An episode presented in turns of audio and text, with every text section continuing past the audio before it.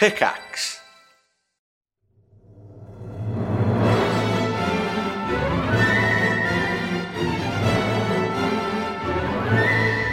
Hi, everybody. Welcome back to the Triforce podcast. Woohoo!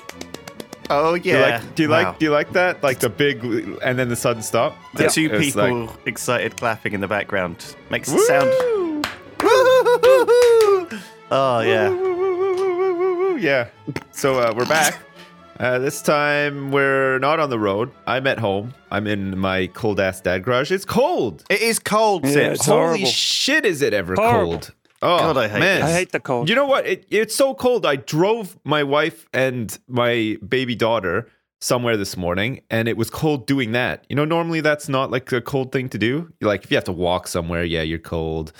Uh, or if you're like standing outside, you know, if you're on a construction crew of five people and you work for the government, and you're looking down a manhole all day Yeah. outside. That's Or you're having your packed lunch on a girder, you know, yes, that can be pretty cold. It can be pretty windy up there. But normally, you know, you do something like, you know, you drive somebody in somewhere to avoid the weather. But like even inside the car, the steering wheel was so cold. I had to like constantly remove my hands from it while Mm. driving. Okay. It was that cold. Safe. Fuck me. That sounds safe. Yeah, pretty It's a safe. very Yeah. safe dad was- thing. Yeah, yeah. It's a classic. It's a classic English winter thing. Okay. That's like a dad joke, though, in itself, isn't it? Like, hey, kids, watch this. Woo! You like you you know take your hands off the steering wheel. They're like, Dad, what are you doing?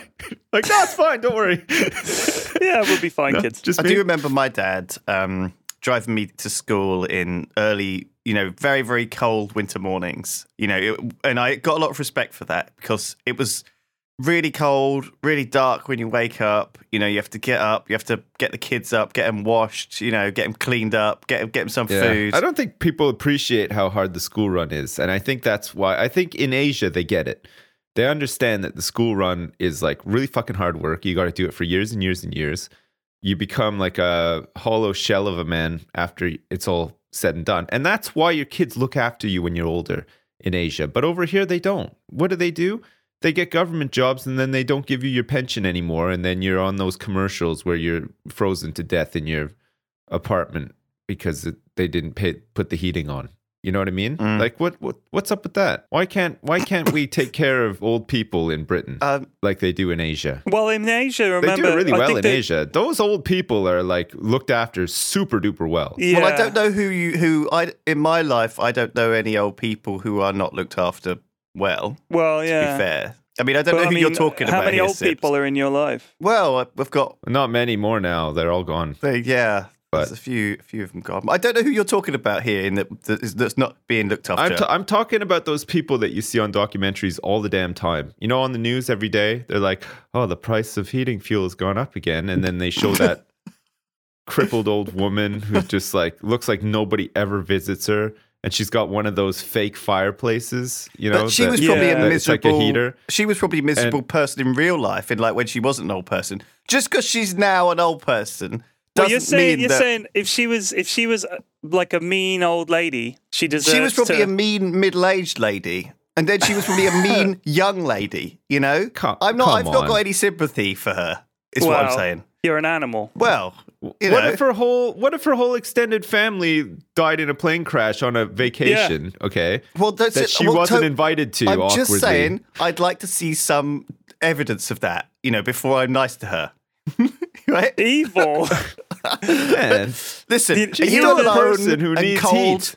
Uh, are freezing to death because you're a miserable old bitch, or due to extenuating circumstances? Because I need to know that. man, go stand outside for ten minutes, okay? In um, and just wear a cardigan, and that's it, and maybe like a like a blouse, and come back in and tell me how you feel about this old lady. What do you think mean? you'll feel sorry for her. It's is she doing there. it? She got no sense at all, standing outside in a cardigan and a blouse No, in zero no. degree. What? She can't afford to put her heat on. It's as cold inside as it is outside. That's what I'm saying. And she's not moving around. She's too old. She's just sitting in a chair and she's even colder than you because at least you've like stood up and gone outside. Like, you know, you got your circulation going. Her circulation isn't going. It's it doesn't go anymore. That's why she's so cold all Oh, the man. goddamn Well, we're not going to have to worry about this problem much longer by the sounds of it, Sips, if she's that got that little going for her. Oh my god. She's not able to move around. Come mean, on. All right, Adolf. Let's not start euthanizing the elderly. What Oh my is that? goodness. Is that punishment for not being a nice person? Is that is Okay. that what we're saying now? We're gonna kill people? Listen, so my, because my they- nan is 90. Uh, she's the same Right. age as the Queen. And for her whole life, she has very much modelled herself, had, had the Queen there as this same age, sort of fashion icon, kind of role Right. model. And so she's Yeah. a very, she's a very stout, proactive old lady. Did you just call your nan stout? Yeah, she's not. Well, she's not. I wouldn't call her. She's not. Actually, she's certainly not very. Uh, but she, she is one of these people who permanently thinks she she should be on a diet. You know, even though she's now I see. ninety, and so she's constantly you know worried about that because I guess she has been her whole life, um, and so it hasn't changed because she's ninety. But this Christmas, um, you know, we we made a decision to put her in a home. Um, You got her the Kerry Katona And it's- exercise DVD. it's, it's been a very gra- it's been a very gradual process. It's a bit oh yeah okay. It's it, it, it's a very gradual process because she was very independent. Um, do it wanted to do her own thing, and so we sort of moved her from her her bungalow to uh, a smaller sort of flat near nearer to us, so we could visit more often. And so you know we always Right. we sort of and do you? we always used to take turns. So when, when I was there, I would visit my nan like a couple of times a week, and then when I moved away, Oh. um, my brother would do it and pop in and stuff. Anyway, we were all, it was a very gradual process, and so eventually she found that she wasn't able to to go walking out every day, and so we got someone to push her out in the wheelchair, and then she wasn't able to do this, and so we got someone to do this, and then it, it was a very gradual sort of process, and we were very aware of it the whole time, and and now I think her mind is going a little bit as well, and it's a, it's very sad to see. And, and I I'm not I don't want to make jokes about you know not not caring for the elderly or you no, calling we Hitler know or you're only something when- joking. because because I think I am very very consciously aware of this, and it is a big problem in our society, but. I think that I, I don't think we should just have these blanket assumptions where oh we are our society is mean to old people. Why can't people like Asia? I don't- think- I think don't they think are, Asia though. have the right. I don't think Asia have the right model necessarily, but I like the Asian model, which is basically you're gonna go and you're gonna get your grandparents to move in with you again, kind of thing. You know that sort of Yeah. happens. And then it's actually a very very good thing to have these social things where lots of families live together under the same roof. Until they accidentally see you naked, and then it's not such a good thing. Because I don't know. There's a line, isn't there? Right, You know, yeah, like you want to be you want to be free at, in your own house to do whatever you want. So like but, you but know. So, then again, Sometimes you don't want to get undressed in the bathroom to take a shower. Sometimes you want to get undressed outside of the bathroom and then walk your naked ass into the bathroom to sh- take a shower. And my if you nan has seen me naked living with you, loads of times, though. You know, I mean, it, Really? your parents have too, right? Up until the age of about sort of, you know, I don't know, maybe like 13. I was just naked all the time. what? no, I was gonna say maybe the cutoff was like five or so, like thirteen. Like my, my grandma did not see me naked when I was thirteen. I can guarantee. well, that- that- okay, not not not Did naked, Did you still need help wiping not- your bum and stuff when you were thirteen? Is that? not fully, fully, fully nude. Um, but but Right. you know, ha- have She a, saw my balls, but not my dick. they were just hanging.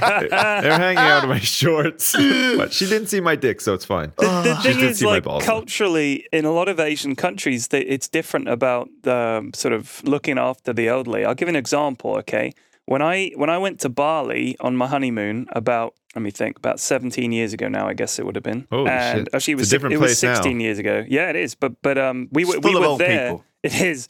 We were there the year before all the. there for the hot weather. They don't have to wear the exactly. cardigans They're or just there. anything. It's just Free warm. heating. But what they, Free you, you have to look after your parents if you're the youngest child, right? You're the youngest child. You got to look after the parents, and they they name their kids like in order that they were born. So if you're the firstborn, your name will generally be Number one. Putu. Oh. Putu or or Gede or or Wayan. Like these are the kind of names. And then the second born kid has a couple of names that they can choose from. So you know Number two. which order they're in. So our, Second. exactly. So our guide for for the the two weeks we were there, we had a guide who when he would meet us at the hotel and we'd get in his van and him and the driver would drive us around and he'd tell us all about the island. His name was Putu.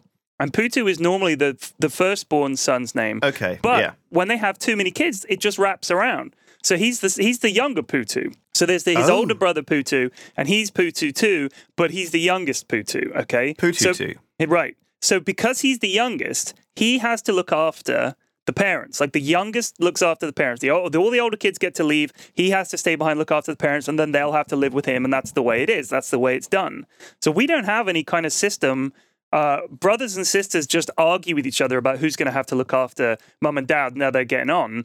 And I think it's kind of sad, um, but they've had to structure it into the fabric of their society. It's a because social otherwise, gi- yeah, responsibility given the yeah. choice, given the choice, nobody wants their parents living with them. Once they're a grown up and you've got your own place, you don't want your mum and dad moving back in with you. It'd be awful. No, it's like everybody loves Raymond all over again. Yeah, you're like, exactly. I know they don't quite live with them, but Like, they're practically. cl- too, It certainly close feels for like comfort. you live here with me. I'm Raymond and my Everybody wife. loves Raymond. Raymond, you gotta respect your mom. Yeah, Raymond, he's right. That's like that's the whole show is about how miserable it would be to have your parents. That's what your time. life is like in Bali, then I guess, when your Yeah. parents live with you. I, I have heard of Everybody these- loves Putu. That's what these- the It's really appropriate because I guess poo-poo. what happens is as a civilization, uh, when you have like eight kids in each family, okay, uh, at least Yeah. then you've got like if you're naming them, if Putu means first, and you know Rutu well, means you incre- second or you you increase the odds of not having to look after your parents, I guess, when you Well- have like a lot well, more sh- kids in the. sh- sure, but it's not going to increase your odds, Are is you it? shushing me? You're not going to what? Anyway, I'm just saying in a norm, like in a class of kids, okay. If everyone is called, if you've got like, if the average family has got six to eight kids, that's Yeah. fine, okay. That you know that you've maybe you've got like five putus or six putus, but you've got a lot of other people, right? Yeah. Nowadays, people only have like 1.5 kids, okay, one to two yeah, kids. nowadays they do. So I think it's I think it's because we're we're really precious nowadays, especially like people that are approaching their mid twenties or like their early thirties nowadays are used to having like lots of free time, you know, and then they have a kid and and they think that it's going to be just like they saw in the movie, and they realize it's a lot of hard work, and then they're like, never again. I- I'm going to get my I'm I'm chopping off my dick. I'm not doing this again. exactly. I, I, I just don't know they how. just have one kid. I can't imagine how the teachers would handle that class though, if literally everyone in the class is called Putu. Putu. So how does that work, Pyrian? I don't know, dude. I'm not Balinese. I mean, they make it work. Well, why didn't you ask this? Que- this would be the first question I asked of the. That, the, the I, they think they barcode them. Can you ring them up? when they, uh, They barcode them. Putu, it's Pyrian. Pyrian They Flax. scan them. No, I know you don't remember me, but listen, I've got a question for How you. would- would you know that you're talking to the right guy as Well, well, if you was the just rang him up and That said was the Putu? Because anyone in that family could answer. The dad's know. called Putu, the granddad's called Putu. I One know. of his brothers that- is called the same. I know. It's not that it's not that far fetched because in the West everybody just like uses the same names as well. Every year there's like two or three really popular names and guaranteed your I mean, kid's going to be in a class with like 10 of them. Let's Oh my God. you like knew. Let's Khaleesi. say you knew There- there- there's literally 10 Khaleesi's in my in my son's class. yeah, yeah, I'm not even nuts. kidding. But let's say you knew three Teds. How would you differentiate them? The same way you do everyone else. I'd be Bold Ted, and then there'd be Yeah. Big Ted and Little Ted, or whatever. No, you You, no, know? guys, you guys have an infestation of Toms in the office and you guys cope. Well, there's like barely. 10 Toms in the office. But I think, do you know what I think? What would happen though? It's a little bit like if you just if, if you if you say Putu, do this. That'll someone will get up and do it. Okay, A- a- the a most Putu will appropriate do, Putu yeah. will They'll get up. have and- like Any Putu. affixes. Like they'll have like smelly Putu and tall Putu and dumb Putu Exactly. and bucktooth Putu. And, yeah, they'll all, there'll be ways to differentiate them and for they'd have sure nicknames. because all of them. They'd have nicknames. Like they'd probably call the youngest, the youngest one would be like little brother or something like that. So they just say, "Little brother, you go do that." So you know they they they'd have a way. I mean, it's not like they're just walking around confused all the time. You know, someone goes Yeah. Putu, and everyone on the street turns around and goes, "Who who could he mean? is no, it no, me? but maybe I don't is know like you. that. Why are you calling me? I'm Putu. Maybe it's like I an ant colony, and just you know, anyone will be able to do it. Anyone will be able to answer your question. You know, you'll just stop a Putu on the street, and he'll talk to you as if he's the one you already Man, know. it sounds like a. you know? It sounds like the name of a Pokemon. Is that That's like? Putu. Was that? Is that? Is that where they got their I inspiration think so. from? Yeah, yeah. Nice. And the Putus evolve into Mega I choose you, Putu. Got to catch them Which all, one? but they've only got like seven like names. twenty of them in a field. Huh? me? You mean me? A Putu ball. Catch him in the Putu ball. Jesus Christ. So yeah, Oh, man, tell me more about Bali. I want to know more about like Oh, what you it's got up great. to. I went. there. I went to a cockfight. Oh, you didn't. I did. Yeah. They, it, it's a ceremonial thing that in the temples that they have in Bali. For the morning, sort of before the morning prayers, and everything they shed blood by by sort of sacrifice. Okay, so The second son has to be sacrificed. they sacrifice. They go through a lot of people. Like it's a lot of Not people. my little Putu. yeah, No.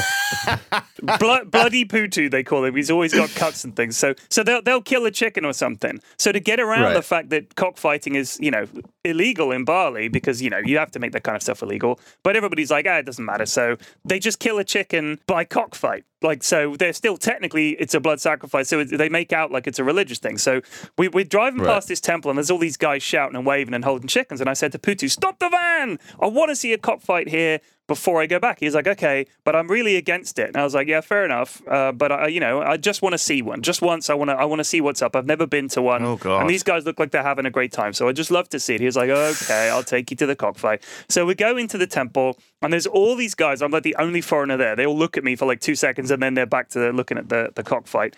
And they've got these two things, and I didn't realize that they put a razor on the on the sort of spur of the cockerel. Otherwise, the fight goes on too long. So you put this on there, and then whichever one does it will just razor the other one, and that's it. Fight over, blood sacrifice done, no suffering. They kill the chicken, and on you go. Well, minor suffering anyway.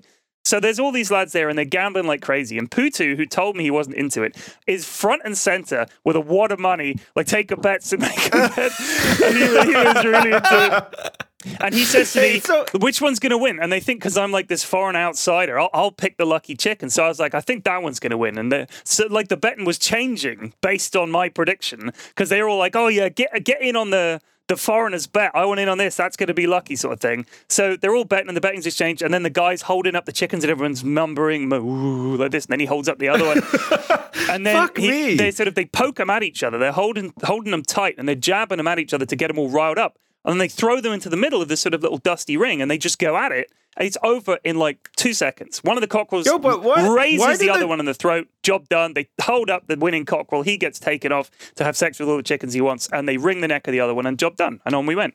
And then money changes Why did hands. they fight though? What did they do to them to make them so angry? Because they, just- they don't. Well, cockerels, naturally cockerels, fight terri- like- cockerels will fight. Like they're kind of if you if you get a couple of angry cocks sips, Right. shit's gonna kick right off. Okay, like just rutting. Yeah, but I guess if they're ah, out in the them at each if other. they're out in the wild, they can back off and go back to their hood and stuff, but and, they're and not claim in. the territory. And because you've been Oh, poking them at each other, it's like starting a fight. It's like grabbing someone's hands and pushing another person, making them push each other, and then pushing them into a ring. And they're they're so stupid. They're like, "Hey, why were you pecking me?"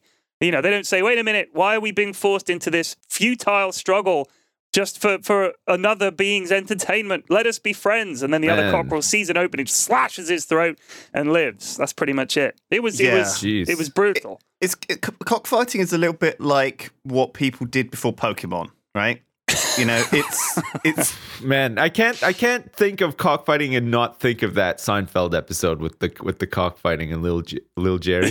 yeah, Remember that, was one? a great Fuck episode. me. I was I can't. I've never been to like a, an animal fight like dog or cock. I know like I guess they're super illegal as well, but like they're sort of well documented, right? Like you always see them in movies and stuff. There's always a dog fight or a cock fight or and it's always something to do with like uh you know, it's like some shady underground like, "All right, we got to go find Mr. Mistopheles. Where is he? He's underground. What's he doing? He's at a cockfight. well, let's go find him." Like it, it's always there, right? Because like all the gambling and stuff. Yeah, but like, yeah. you're you're pretty fortunate in in a weird sense that you've seen one because like I don't think everybody will get to see one in their exactly. lifetime. And I mean, I just thought when I'm, I am never going to get another chance. It, it's like No. a tra- it's like a tradition here. So I kind of felt like I wasn't going to some seedy backroom No, thing. like and- if you if you were if you were to do that in like England, you would feel horrible Yeah. because like and like all that stuff, the, like badger the caliber of people and- there as uh, well would be like fuck holy shit Yeah. stone cold killers I mean, they, they're going to kill the, they're to kill a chicken anyway, and this just adds yeah perhaps a, a cruel moment in the front. The chicken's still to die. It's still to get its neck wrung, and they're still to eat it. Like you know, that's the way it goes. So I, I didn't feel terrible. yeah. It wasn't like a couple of dogs where you think, shit, this could have been somebody's pet, and now they're forcing it to fight. Like that's brutal. This is Yeah. it's it's a chicken, man. It's going to die anyway. Come on. well, Yeah. yeah. I think it's it, it's um it's a big religious. There's a lot of religious attachment to it. It's a lot. It's, it goes back a very very long way. And I think that obviously one of the things that they're doing with those razors, I guess, is to shorten the suffering. Oh yeah, of it goes birds, on right? forever. Otherwise, like So they they're just just- Yeah. raking at each other. You And want I it to that- be quick. that you want it to sounds be bad. quick. Yeah, yeah. Because back in the day, people had the stomachs for that, but nowadays everybody's like too much of a pussy. They just want it to be over quick and they want to get their money. It's just a chicken with his eye hanging out. What? You Just, uh, watch be a two-hour fucking cockfight. You you watch the whole thing. or you're not a These man. guys got to get to work, man. They got to do the temple stuff and go go to work. So. oh shit! That's of course. the yeah. bizarre thing that that got me initially. I was like, the temple. They have to go into the temple to. I guess religion, you know, it's very set in its ways. Maybe you know, maybe the blood spilled on the blood sacrifice on the temple floor is like harkens back to something. I yeah, don't know. no, it's, Yeah. it's all yeah. It's a it was a big part of it. And the other thing is they have temples all over the island. Like these are like your your each family has a little temple. Like going back for for generations, that's been their little sort of shrine, if you like. So they're Right. they're small. It looks like it's it's like maybe the size. You know, you know, you know, a portable toilet, right? Yeah. Imagine a building uh, with about three three three square of those, so about three cubed.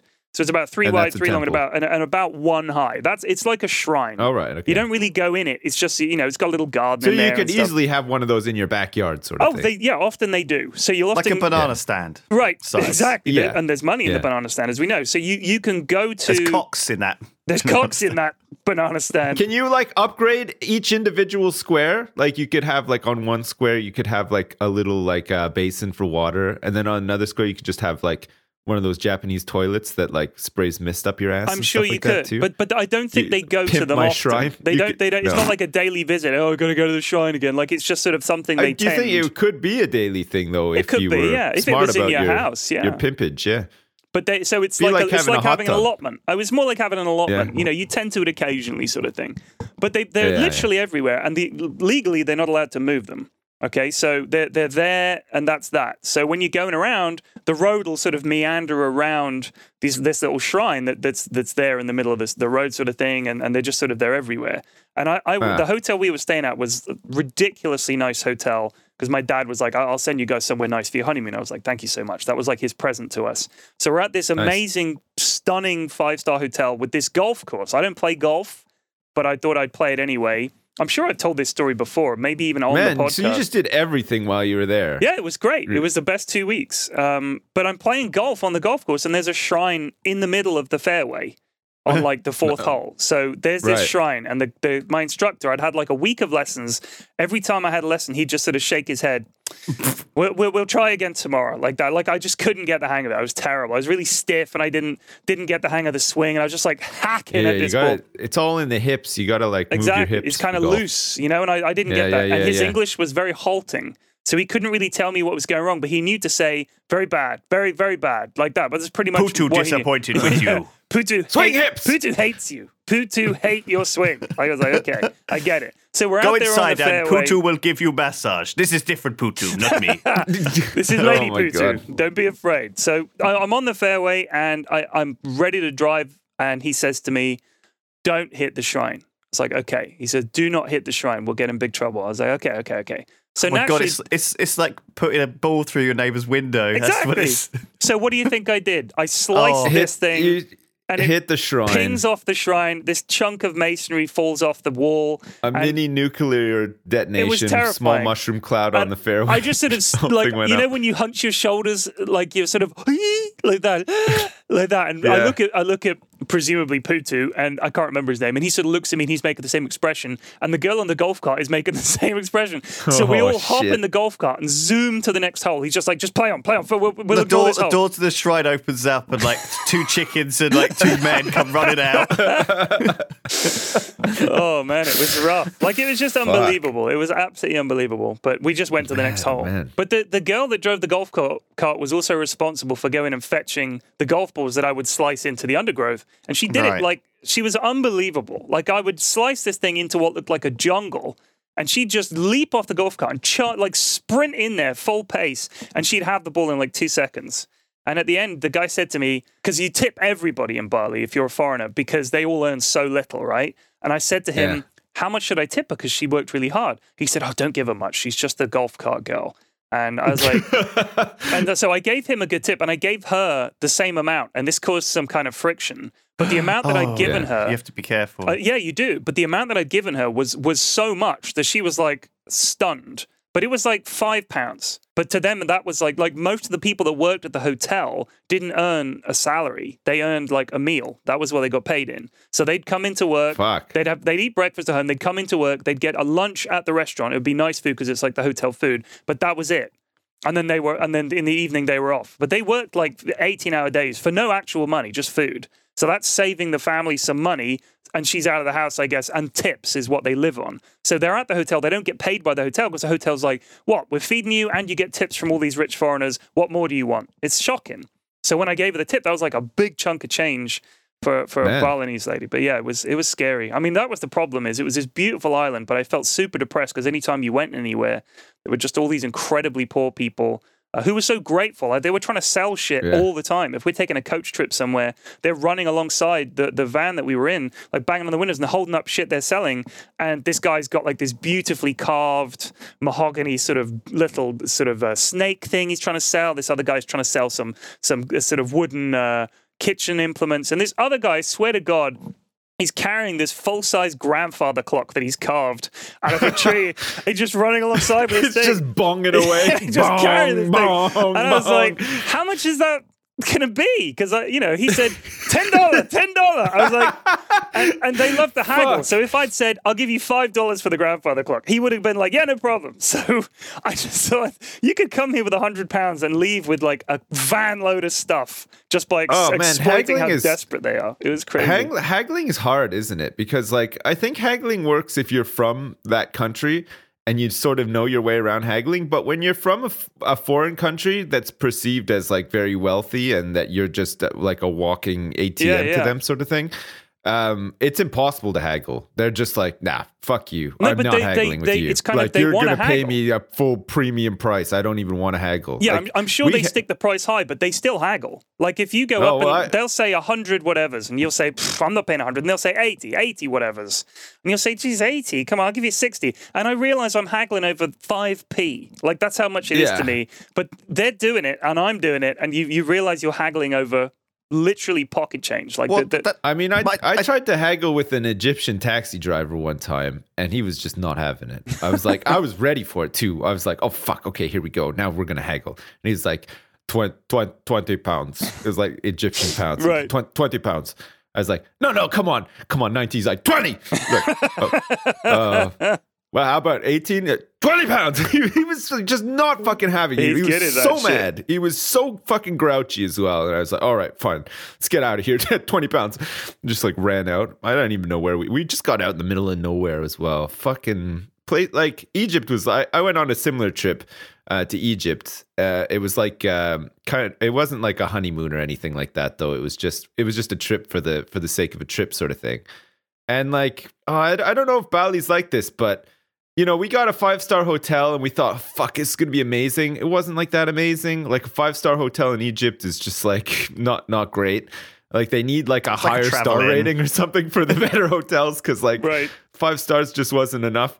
Everything just sounded like it was going to be so much better than it was, Mm. and like we were just like, like it was just like disappointment after disappointment. And then Mm, when, when we shame. left, we were like, oh fuck, I, I- That's a I- shame. I don't. I didn't like Egypt, and I never want to come back. It was, oh god, it was. The art of haggling, though, is it's much easier to haggle when you don't want something, right? It's like you know, someone comes comes up to you, you know, you're at a place like browsing around, they say, you know, Yeah. carpet, hundred pounds, and you say, well, like, Fuck you. I, you know, I, I wouldn't, One- I, don't, I, don't, I don't want a carpet, maybe. and then go eighty Yeah. pounds. No, no, no, I don't want it. Sixty. No, no, I don't want any carpet. Fifty. It's like, okay, fine. Do you know what? I'll have a carpet. That's the best way to negotiate, right? But if you It went is, there, if you went in there and said, "Hey, I'm looking to buy a carpet. What have you got?" and he's like, "I got this, two hundred pound," and you're like, "Well, uh, I don't, I don't even." If you say, "Oh, sure, I want a carpet, two hundred pounds," but that's a bit expensive. Maybe I'll pay 180. You know, do you know what I mean? If you don't want something in the first place, or at least if you have the attitude of not wanting it, that's the best way to to move forward. If you go out Wait. with the intention, they see you, they clock you. It's all about body language. It's about doing it. They, Yeah. This is their thing that they've done day in, day out for like 50 years. You know, they could read you. They sell. They try to sell so much crap though. Like I remember when we went around Europe, we took trains around Europe and just like for two weeks, just took trains and tried to like visit all like the major cities. Did you give And- them back? Hey, joke. Uh, anyway, so we went around, and and every every train station is littered with people who are are clearly on massive amounts of drugs all the time, like real down and outs and stuff, and and people trying to sell stuff, like, but not not you know not a guy with a hand carved uh, grandfather clock, like they buy really cheap shit like you know dancing mickey mouses you know those like wiry things that dance when music plays somehow. But they're they're cheap as as anything. And you just saw them everywhere. Like there's always like a guy standing outside the train station with like uh, Yeah. a bed sheet on the ground and it was just covered in these dancing fucking mickey mouses Yeah, and stuff and then occasionally you'd have like you know like in paris they'd have people selling like all these like they looked like they were made of pewter but they weren't. They were just plastic with like gold paint on them eiffel towers and, and shit like that. But when we were in i think it was rome or it might have been venice there was like there's this there's this one street we went down and it was just full of these people um, selling the, these and like the Mickey Mouses were there uh, of course but like you know all these like souvenirs and stuff. So this is all like laid out on the ground like on a bed sheet or like on a pillowcase or something and these guys just standing around listening to music trying to sell this stuff. And so we're going through and then we we come across this guy and he's got this sheet down and he's like the stuff he was selling was just somebody's purse and the contents of that purse like, that he stole clearly. It was like one purse and then there was like like a lipstick and and like a little mirror. And it was like it was just like it wasn't even like duplicates of anything. It was all just you could just tell he just just snatched this purse and he was just trying to sell everything inside it. Fuck That's it was so weird. That's it was amazing. pretty funny yeah. All right, I, I got a, a as well. complete change of subject here. This was something that really, really made me laugh this morning. Okay, I'm on the way back from dropping the kids at school, and it's recycling day around here on a Thursday, and so everybody's put out their recycling. Uh, something has fallen out of one of the recycling bins, and it's a piece Right. of junk mail. I can tell straight away because I got the same piece of junk mail. It's like something from Barclaycard.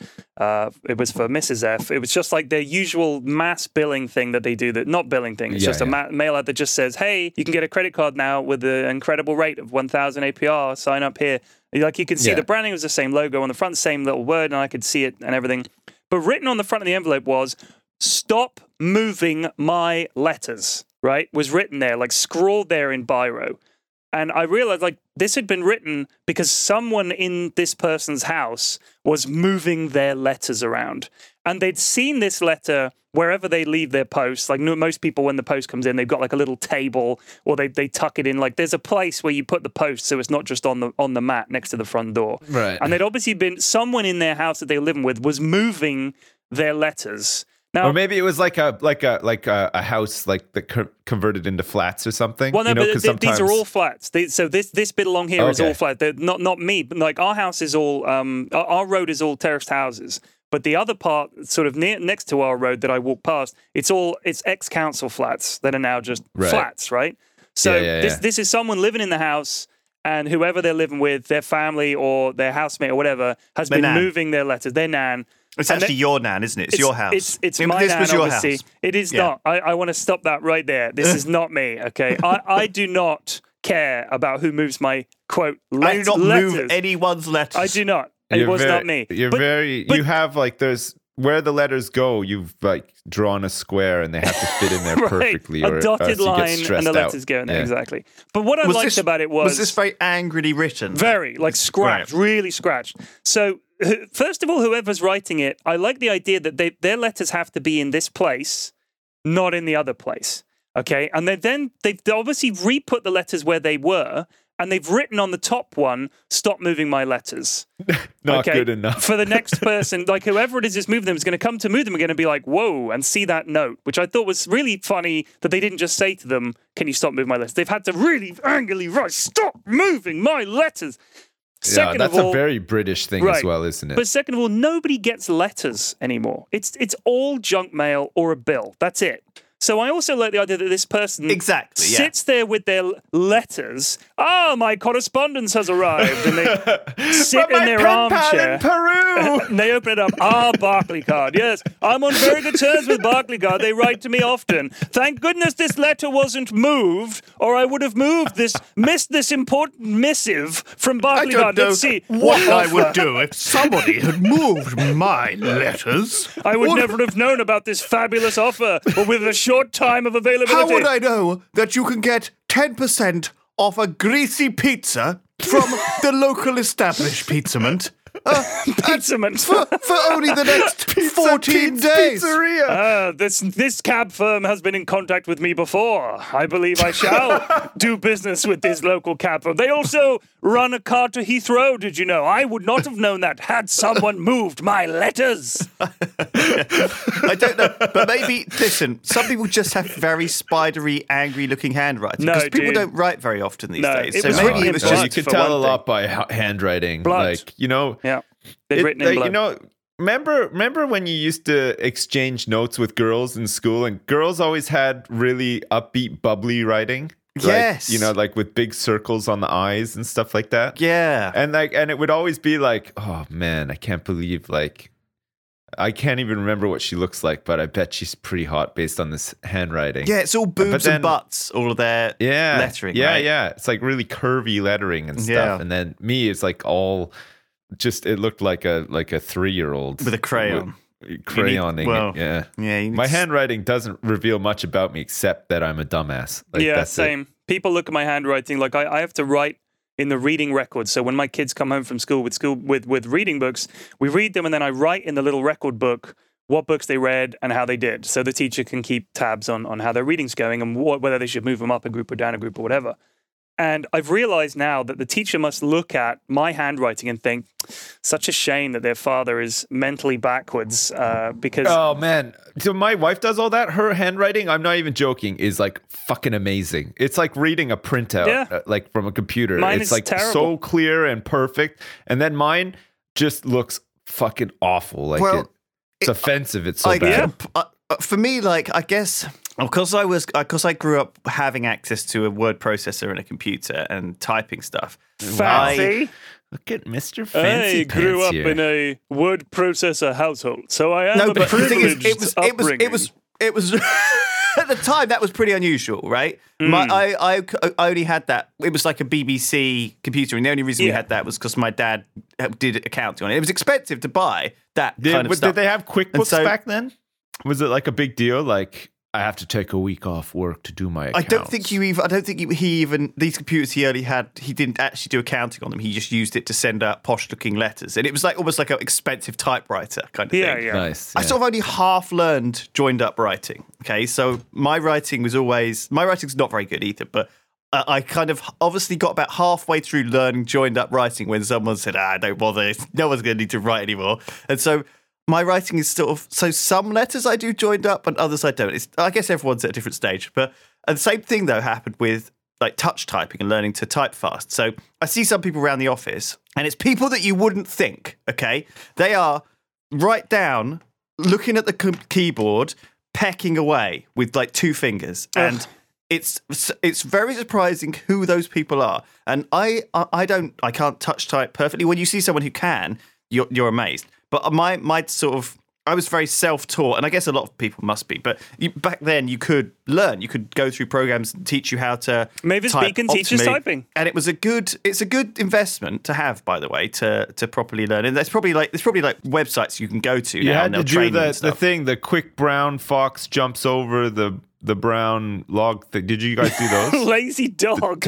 Yeah, the yeah, lazy yeah. dog, yeah. That's, that's the, the thing they used to show all of the letters on the. Um, 'cause that The, uses- uh, the quick uh, brown The, fox uh, jumped the, over the uh, brown fox. I'm pretty sure Two that's how it Everybody cockerels uh, enter the shrine, and the man hits the golf ball, and Putu gives him a rub down. I don't know what's going on. Uh, so, so, so no, I, I, I, I, I'm exactly the same as you. I half learned to write, and I half learned to type. I don't think he said that that that was the case with him though. He just said his handwriting is fucking bad. I mean, it's bad because when I'm writing, like me. and I'm sure this, like my handwriting wasn't always terrible. I, I mean, recently I have uncovered all my old D and D books, and I put them up because I've got these new shelves. Anyone that's watched my stream will have seen. I got new shelves, and I've liberated all my Hey, nerd I stuff. Right, it's all I, up. I noticed that the weird clinical bed is still in there, though. it's I guess it's you can't just really. a bed, but uh, there's nowhere else to put it. Like Mrs. F You was know like, what it "Get rid of the though? bed," It's- but we need it. It's just His it's gran the has to sleep somewhere. No, she's Put in the, the, she's just in the put spare the room. mattress on the floor and get rid of the frame. That looks terrible. The frame is an it is a nice frame. I don't know why everybody hates it. It is a nice frame. It's just because it's, It's- it white. looks like an an asylum Yeah. frame. I, yeah, but it's it, honestly, you're seeing the other end of it. If you see the nice end of the frame, it's it's nice. It's like Well, turn the fucking bed around no, then. I don't. I don't want to have to turn it around because uh, then I'd have to take it apart. The room is small enough that I can't actually turn it around. Like Oh, that it- you know what I mean? yeah. So it, it's like this is the way it is. I built it this way. It's going this way. It's fine. It's fine. So anyway, is the room too small I- I- or is the is the room bed what? too big? the, both. That's a good question. Ah, What kind of what size bed is it? Just to give us a It's little just a inc- single bed. Idea of. It's just a single bed. Oh, right. But the, so the, I've realized that the the width of the room is a single bed plus maybe two feet. So when I'm trying to turn this thing with all the other furniture in here, it's not Is going to that happen. room like the box room? This is the box that, room. Like, This is the box room. It's so, So- small that exactly. it's not even really a room. Exactly. I made it into an office, and now it's got all my shit. That's my a good shit. idea. It is. Yeah. So I, I mean, I, I'm now looking through all my old D and D books and role playing books, and my handwriting used to be pretty good because I had to write all these adventures and shit. So I'm looking, at it, I'm like, wow, my handwriting used to be pretty good, but I didn't have a computer back then. And I've realized that now I've got a computer. When I'm writing, what I'm thinking is, why isn't this quicker? Like I could type this quicker. So I'm writing No, at the speed but I not just that. type. Your wrist hurts like after really, two really seconds quickly. of writing. Yeah, but Yeah. I, honestly, it's just it's just the fact that I'm trying to write at the same speed I type at, and it's just so slow and laborious. I just get bored of making the letters look like letters, and they just turn into squiggles. Yeah. it's a I shame. see. It's That's where shorthand and stuff like that comes in, though. Yeah, yeah. Listen, um, just to um, change the subject again, I know that we don't talk about video games on this podcast much Hmm. because it leads to um, depressing chats. But I don't normally play horror games because I don't like them. Mm. Um, but I played Resident Evil 7 I, and I saw. it is fucked up. Like really fucked up. No, it's good though. It's well it's well done. Like Okay. I, I, if you like that sort of thing, I would play it. Like I Okay. think it's like 10 hours apparently and it's like the story seems cool. I had to read about the story cuz I have there's no hope of me ever finishing the game, Right. but like really? it's pretty cool. Yeah, it's like Are you just not everybody's good with scary everybody's saying that this this game is like um saved like the Resident Evil Yeah, that's what I heard, franchise yeah. because the the last game was like not very good and, and Oh, whatnot. fuck but off. so they Fuck stripped it. right off. Saved the fucking franchise. Like it's had like four bad games in a row. They put this this one would have been shit. They would have made another one. It would have sold enough copies to make another one, and that one would have been shit. I don't think Nah, just because a good one faith. comes along, they People can say, "Oh, it faith." suddenly saved the whole It would have gone down the can for sure. Like no, you can't, no, it you hasn't can't gone down just the keep can after releasing 20 shit. bad games. It's never going to. It's a little bit like I don't think that's how it works. You know, with XCOM, Well- we were talking about this last night. They made XCOM and they were good games. Then they made like 17 bad ones. And yeah, then and they then and it the and it was franchise was dead. They stopped know, making They them. stopped making them. It died. It, it was only. It took them twenty years for somebody, an old fan of the genre uh, and the the original games, to revive it and Well, make it good maybe again. it was better off dead. No, it's great. Well, the, up. the, the, the studio Oh, and the publisher that made the original games are both long gone now because Yeah, they were so terrible. Like uh, they had to they, they they had to sell the IP like three four times to different companies who picked it up and and did worse with it, sort of thing. It's only now that XCOM is back, so It's back, I think baby. that they could easily ditch um, Resident Evil, or it was heading for the ditch by the sounds of it Isn't it? And- oh, yeah. and they decided with this game that they were going to strip it back down, make it like just a horror game, a really simple horror game. And I mean, don't take it from me because I don't play horror games. I don't know which ones are good and which ones aren't. But this this game What- so- really scared the bejesus out So, of me. so was it jump scares? It there there was a couple of jump scares in the hour and a half that I played it, but it the lead up to them was super well done. Like there was a lot of like tropes and a lot of like sort of things like that I, I could Creepy guess were gonna happen. There's a creepy child in it somewhere. Yeah. At least there's some some imagery Is there a alluding to clown that. mask? no clown mask, uh, which I was surprised about. So I was streaming this yesterday, and I was pulling out all the stops in, in terms of trying to not be scared of this game. Okay. Okay, Like so know, you were, like all you were all, playing all in the broad shit daylight with like Yeah. you know It was midday. it, the sun was shining in. Okay. I was like, and and I was literally resorting to shit that you resort to when you're like six years old and you're scared of something. so were you Like, playing it in a window with Twitch fingers- chat on the fi- other fingers, monitor? Yeah, fingers Okay. in front of my eyes, like Oh. just like, like looking through the crack of my fingers because I was so scared. I had to Oh. put music on to like lighten the mood a bit. Uh, I had to pause it like constantly and like Oh sort god, of like that's the one which I do when I'm watching a horror film, just pausing it. Yeah, pausing it and like stopping. and you, you pause Yeah. it and you just have to like you you know you just have to calmly collect yourself again and then you know you know sort of like beef yourself up a bit for like sometimes the though, next sometimes all these minutes. things make it worse. Though sometimes you think these things are going to help, but they actually just It builds make it worse. anticipation. yeah, uh, my in my mind it was much worse than the reality because like when when stuff finally did happen it was like oh it was like kind of scary but at, it was like oh you know it wasn't that bad i i'd really built it up to be this huge thing that it wasn't Do you know what the But, Do you know what the, the key is? The key is to to playing horror games and not getting scared. And I've started doing this if I ever play one. Right, is- okay. This is some good advice. This is- this is not gr- being a PU five five Y This is good advice. B I T C H. This is how you this is how you get past it. All right. For anyone out there watching and thinking, "Oh, I always try to play horror games but I get too scared," fail a lot early on. Just get killed by everything. Find out all the scary stuff. If you do, if you're scared, just That- just yeah run through it as It an does. experiment and say, "All right, this is creepy, but let's find out. Let's just run through. Treat it like a game." So don't get so invested in it. This is it. If you want to somehow hmm. play and not really enjoy. I don't know the though. game, I still think for it, I think my experience was better because I was so No, fucking exactly. scared, and I think that that's it's designed to be like Exactly, that. And if, I, if you play point. it that way and you are fucking scared and you're just so fucking reluctant to do anything, like I, I just noped out like. Yeah. 20 times. I saw your tweet. literally Yeah. pressed Alt F4 and I was like, fuck, I can't play this. Like, I, I'm about to have a heart I'm attack.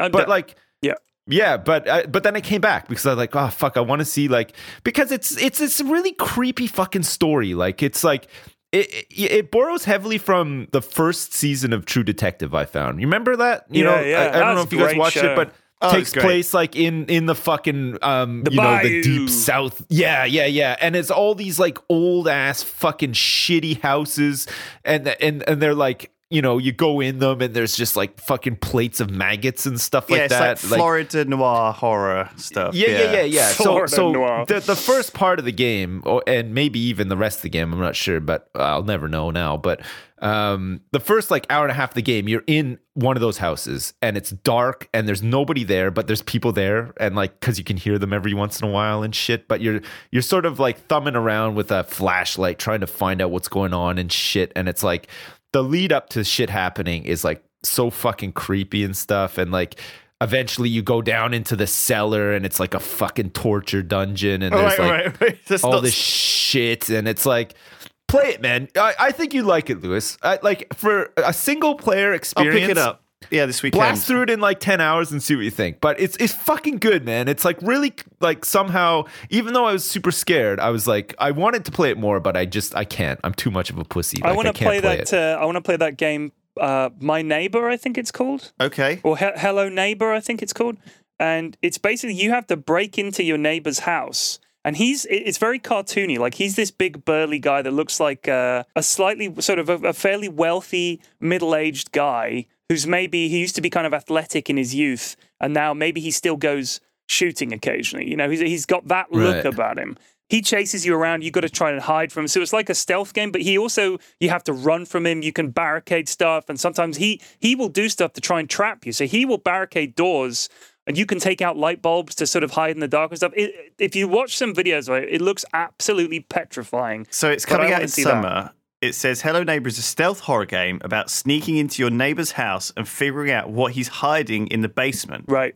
However, he is an advanced AI who learns from your actions, so you have to Oh try and fuck outsmart him. me! The- so so another thing that apparently is like a big thing that you can do with Resident Evil Seven is you can play it in VR. Oh Which- fuck that! Fuck that! Like there's no fucking way. I did. I, would be made it doing one that. minute into the VR horror demo where you're just walking around a creepy house and then something jumps out at you. One minute. All right. I started. fucking I'm way. walking down the down the, the the the hallway. A picture falls off the wall. I took off the headset. I was like, I'm done. That's it. And they were like, this was I, the demo. I, I startle really fucking easily too. Yeah. Like if I'm outside walking and a, and a horn honks, that'll startle Yeah, me. I'll be like, "Whoa!" You like Yeah. I, I so like fucking jump scares. I'm hopeless. it's like awful. I literally I can't do it. honestly, like I, I, I, I the people have got so good at picking, uh, like making these games and making these films where they really just hone in on what is what makes you scared, what makes a human like terrified.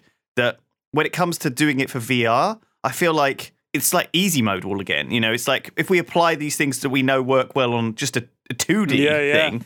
Now put it into like a much more immersive environment, and oh my god, some people absolutely worship these horror things though. Like Hannah loves loves the um like the adrenaline stuff that comes from getting a bit scared, Ugh. you know. And so she's like a big aficionado, plays all the horror games, watches all the horror films. Just can't get I hate can't it. get enough of it I hate it. I, I, I, I hate honestly it too. hate it. yeah, it's I, really I think not it's like an me. adrenaline junkie thing. Maybe it's like a little bit like doing skydiving or something. I mean, if you if that's the case, just go fucking skydiving. Yeah. Like, uh, don't Well, don't watch scary, like some right? weird fucking debasing horror movie. Like, it, you know, it's awful. Like even in the game, like the shit that, like, I you fight this. Well, I I don't want to spoil it in case you guys play it, but like, it's fucking gruesome, man. Like some really gory shit happens, and it's like.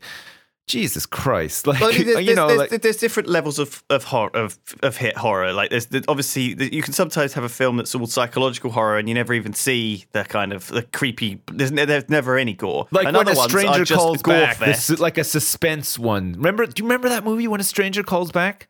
Do you remember watching that when you were like smaller? Or I don't remember. I I've don't know, like in your teens or whatever. I went to a sleepover party. Okay, like when I was like ten. Okay, like it was a birthday thing, and the the big thing was you always had to rent. Like a horror movie, Right. but When a stranger you- calls you couldn't, back- you couldn't rent something too gory. So I've never heard of this never you- movie, right? But this is obviously something from your childhood. An hour and a half long, 1993, made for TV psychological horror film. Yeah. Okay. A sequel to oh, a sequel to the 1979 When a Stranger Calls. So when Yeah. a stranger calls back was the follow up. Yeah, yeah, yeah. And the whole movie is a woman alone in a house, okay? And it's like there's like a fucking thunderstorm outside, of course, like this spooky night. This person keeps phoning. And at first, it's like he phones up and he's like, "Oh, hey, um, you know, I, I live a couple doors down and I'm uh you know, I'm, I'm I'm on my own or whatever. Is is is Jenny around or something? Like, no, no, Jenny's not here. I'm babysitting and blah blah blah. blah. Hmm. And it, it starts off all nice and stuff, Yeah, and then it, it. just I it. progressively gets creepier and creepier. And he's and he's like, "I'm in your house now," and she's like, "Stop phoning him! What the fuck?" And everything, and it, you know, it, it's this huge suspense trip, and it is like this psychological thing. And Slasher. the whole Is it a time, you're, slasher? yeah, Yeah. and and it's one of these ones where you're just like the whole time you're just like oh, I can't look. I, I don't want to pause it. I, I need to go to the bathroom. And you're just trying to like not wimp out, and like you're in a room with like all these other guys that you're having a sleepover with, and some of them are just like, no, the fuck, this fucking movie sucks. Let's go smoke or something. You're like, ah, jeez, oh god, what am I gonna do? it's like, oh fuck me, yeah. Like suspense and and horror and stuff is just like not for me at all. I can't do it. Oh, It's too yeah, much. oh, it's really interesting. This is so oh flipping heck. There's there's like a lot of these things come from something before. Okay, everything's built on each other. So when I when I just looked this up on Wikipedia and it took me on this little journey backwards. So it said, you know, when a stranger calls back is obviously a sequel to the classic When a Stranger Calls, which is from 1979. I don't know which Yeah. one you saw, but I assume when it I assume I think it might have 1993. been when a stranger calls, but it could have been when a stranger calls back. I don't it know. feels like it feels like that's the kind of thing you might watch, like when you were. it was the one like- where where she's trying to find him, and she she knows he's in the house, and she can't find him, and then it turns out in the end. He was wearing like uh it might have been when a stranger calls back because it sounds so fucking dumb. Like maybe it is when a stranger calls back. He's wearing like a fucking bodysuit with with like bricks painted onto it so that he can blend in with the brick wall. Okay. so stupid. and that's the thing at the end. And it's like, oh fuck! The whole time he was in the house, He was- phoning. the phone he was call was phoning coming from within the house, from the and he was wall. camouflaging with the brick wall. that sounds ridiculous. yeah, yeah, yeah. But you know, it's like whatever. I love that. So, so that was uh, that was uh, inspired by the, the- classic yeah. folk legend Yeah. of the babysitter and the man The phone calls coming from inside the house. That's what the operator says. The first time I heard that story, it scared the shit out of me. I would have been about 11 or 12 years old. And my friend and I were reading, we, he had this book of scary stories, and we were reading it together. And we were sort of reading it, and we just sat there next to each other, like in his room, we're just reading the book next, like to it together. And you could tell we were reading at the same speed because we both got to the final, like the the reveal, and we both went white as a sheet. Like we were both petrified by this story, Yeah. and it was like we both sort of looked at each other with this look of utter terror. And I mean, it's it's not scary now. Like it's a, it's a it's a trope. You know, it's like so cliche. But the fir- the thing is, the first time you hear all this stuff, it's not cliche for you. It's genuinely terrifying. So we were like, oh my god, that was so scary. Like we couldn't believe it. And we went downstairs and told his dad. And his dad was like, geez, that's like the oldest story around. Come on, how does that scare you? And we're like, well, we only just heard it for the first time. It's still scary. So yeah. Then, s- similarly, I remember being in my friend's basement. Okay, I was sleeping at his house, and we were watching Jerry Springer at like two in the morning. Okay, and we're we're just sitting there watching it, and you know, it was it was like talking about like uh, this, you know, this lovers tiff or whatever, and and this girl Cindy comes on, Woo, and she's all like, "Oh, you know, like, we dated a couple of times, and he said this and that, and they're like trying to work it out or whatever." And like Cindy came out, and we're like, "Holy shit, Cindy's pretty good looking." And we- so we we're watching this, and and, and then Springer comes out, and he's like, "All right, everybody, but there's a twist to this." And you're like, "All right, all right, Jerry, what's what's the twist?" And you're like, "Well." What Gary doesn't know is that Cindy is actually a man, and it was like it was like it was that moment. It was the same moment you just described. Me and my friend both like turned our heads, looked at each other, both white as a sheet. We're like, "What? This is possible?" Like, bearing in mind this is like 1990. Yeah, it We're was like, new then. "What? Like the What? first What time the they did fuck? the Cindy's actually a dude. Everyone, it blew everybody's mind. Cindy is a man? How the fuck she looks so much like a woman? Like, is this what is this what we have to look forward to in our adulthoods? Like we're not gonna know and stuff? Like we were so fucking scared. It was like unbelievable. About the dumbest fucking thing. Like when we were kids, right? Yeah, so yeah. but it was just like I'll never forget that moment. Like we've just You were it there was just like with it was just this. He Putu was- couldn't believe it. Man, we were just You mean could not believe is it. Puti? What is going on? What? Pu- Putina. Yeah. Oh, jeez, all fuck right. me. We got a Anyway. bodega. We do. It's it's uh, it's an interesting one this week. It's very very different to the other ones. But are you ready? Is it? Yeah. Uh, I, I, don't know quite so. how to pronounce this. It's it's Spanish Okay. for twelve. So is it do, do, doce or doce? I can't remember anyway. Part twelve. Let's say it that way. Bodega. Part doce. Zero one one zero zero one one zero one zero one. Droned Kretos Nebish, one of the most surveilled men in the galaxy. He was arguably the best and most prolific computer hacker in the galaxy, and for three years he'd been under house arrest in his apartment on Snide 4. And for that entire period, even in his sleep, he'd been emitting a string of binary digits. Investigator Patar knew this because for those three years she'd been watching Nebish on a small monitor in a tiny, cramped, hateful surveillance truck jammed up against her large, sweaty, hateful tech assistants. Anything today? she asked, wheezing on a vape and sipping a scoffy. Nah, said the tech guy. Even in those three years, she hadn't spoken with the tech guys other than in a professional capacity. She just sat there fiddling with her phone, waiting for Nebish to do something, to give himself away somehow, to slip up. He hadn't. The binary was, presumably, Nebish's way of flarving with the feds. As soon as his trial at the Supreme Court of Snide had ended the way it had, in a legal deadlock, he was doomed. Any trial on Snide was essentially a life sentence, thanks to the insanity of their judiciary. 90% of the beings on Snide were lawyers or worked for lawyers. The other 10% were cops or judges. Every other need and function was handled by robot. Everything was automated. Except, by law, the law. As a result, the planet's entire economy was structured around lawsuits. And naturally, Patar was being sued by both of her tech assistants, and she in turn was countersuing them. The cases would never see a courtroom, thanks to the decades long backlog. However, since the economy of Patar depended on people's possible lawsuit settlements, this was fine. She could get a mortgage using her lawsuit as collateral. Her bank would naturally sue her in return, but this was all part of the arrangement. Zero, one, one, one, zero, zero, one, one, zero, zero, one, one, zero. For the first few weeks, the surveillance team had worked around the clock to figure out what the binary code meant. Sometimes it turned out to be a recipe for soup, Other times it was just a string of prime numbers. Once it was the transcript for the entire 12 season run of How I Sued Your Mother, a popular sitcom starring, of course, robots. After they realized he was messing with them, they stopped trying to work out what the code was and just recorded it. Years worth of ones and zeros, and none of it meant a thing. Nebish knew that there were hundreds of people watching and listening to his every move. Not just the feds, but every law firm in town was also watching him. He had chosen to defend himself in court, and under Snydian law, this meant he was open to being sued by every law firm that he hadn't hired. Each was entitled to surveil him themselves, and each did. And since his apartment, by nature of his crimes, was a Faraday cage, it was impossible to listen in from a distance.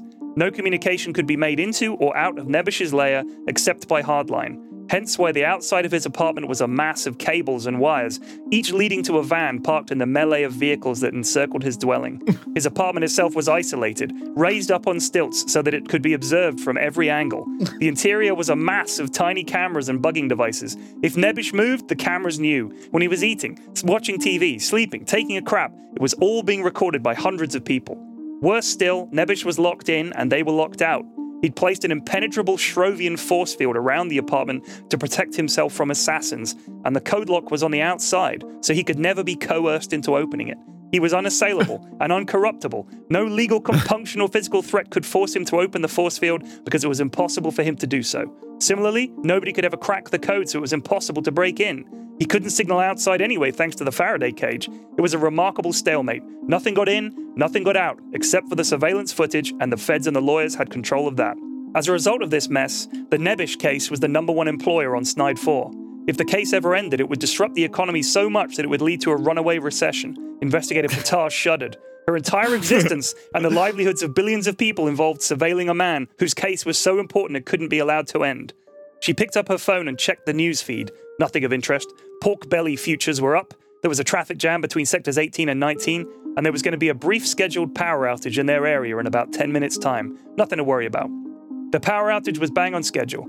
Street lights blinked out one by one, then after about a minute, they blinked back on. One of them seemed to be taking its sweet time, and she stared at it, hypnotized by its incessant blinking. Blink, blink, blink, blink, pause, blink, blink, blink, blink. Patar yawned. What a life. She checked the monitors. There was Nebish droning on. Zero, one, one, zero, one, one, zero, zero, one, one, one, zero. After a few minutes of listening to zeros and ones for the billionth time, she checked her phone. Another scheduled power outage? Geez, what was going on at the power plant? She would sue, but it was all run by robots and they had no legal status. The lights again went out. Again they flicked back on. Again Patar yawned. Uh, holy flav, said one of the tech guys. Patar heard nothing.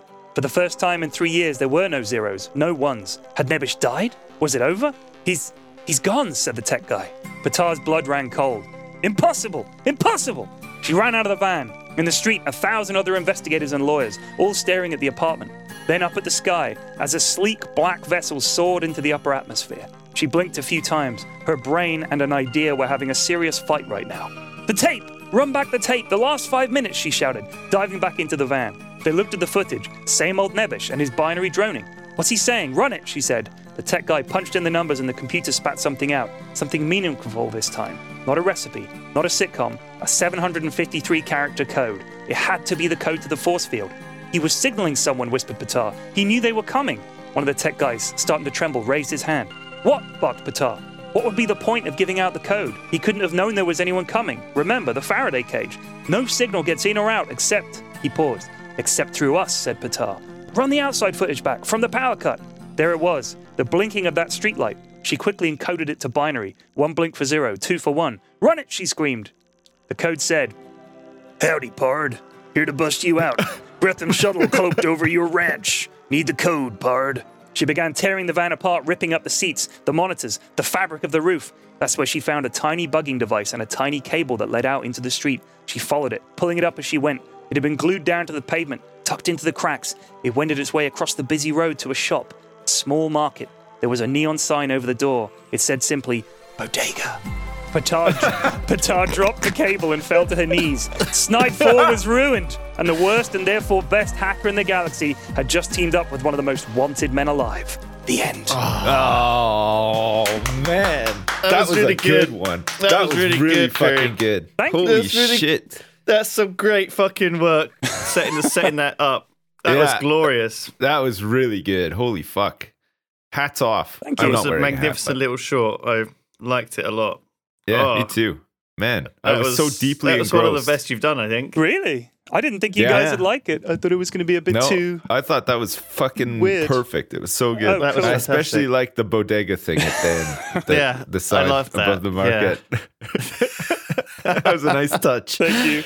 That was really good. Oh shit! Oh, that- man. that's great. Okay, well that's all we got time for this week on Triforce Podcast. Hope you enjoyed it. Yeah, Uh, I did.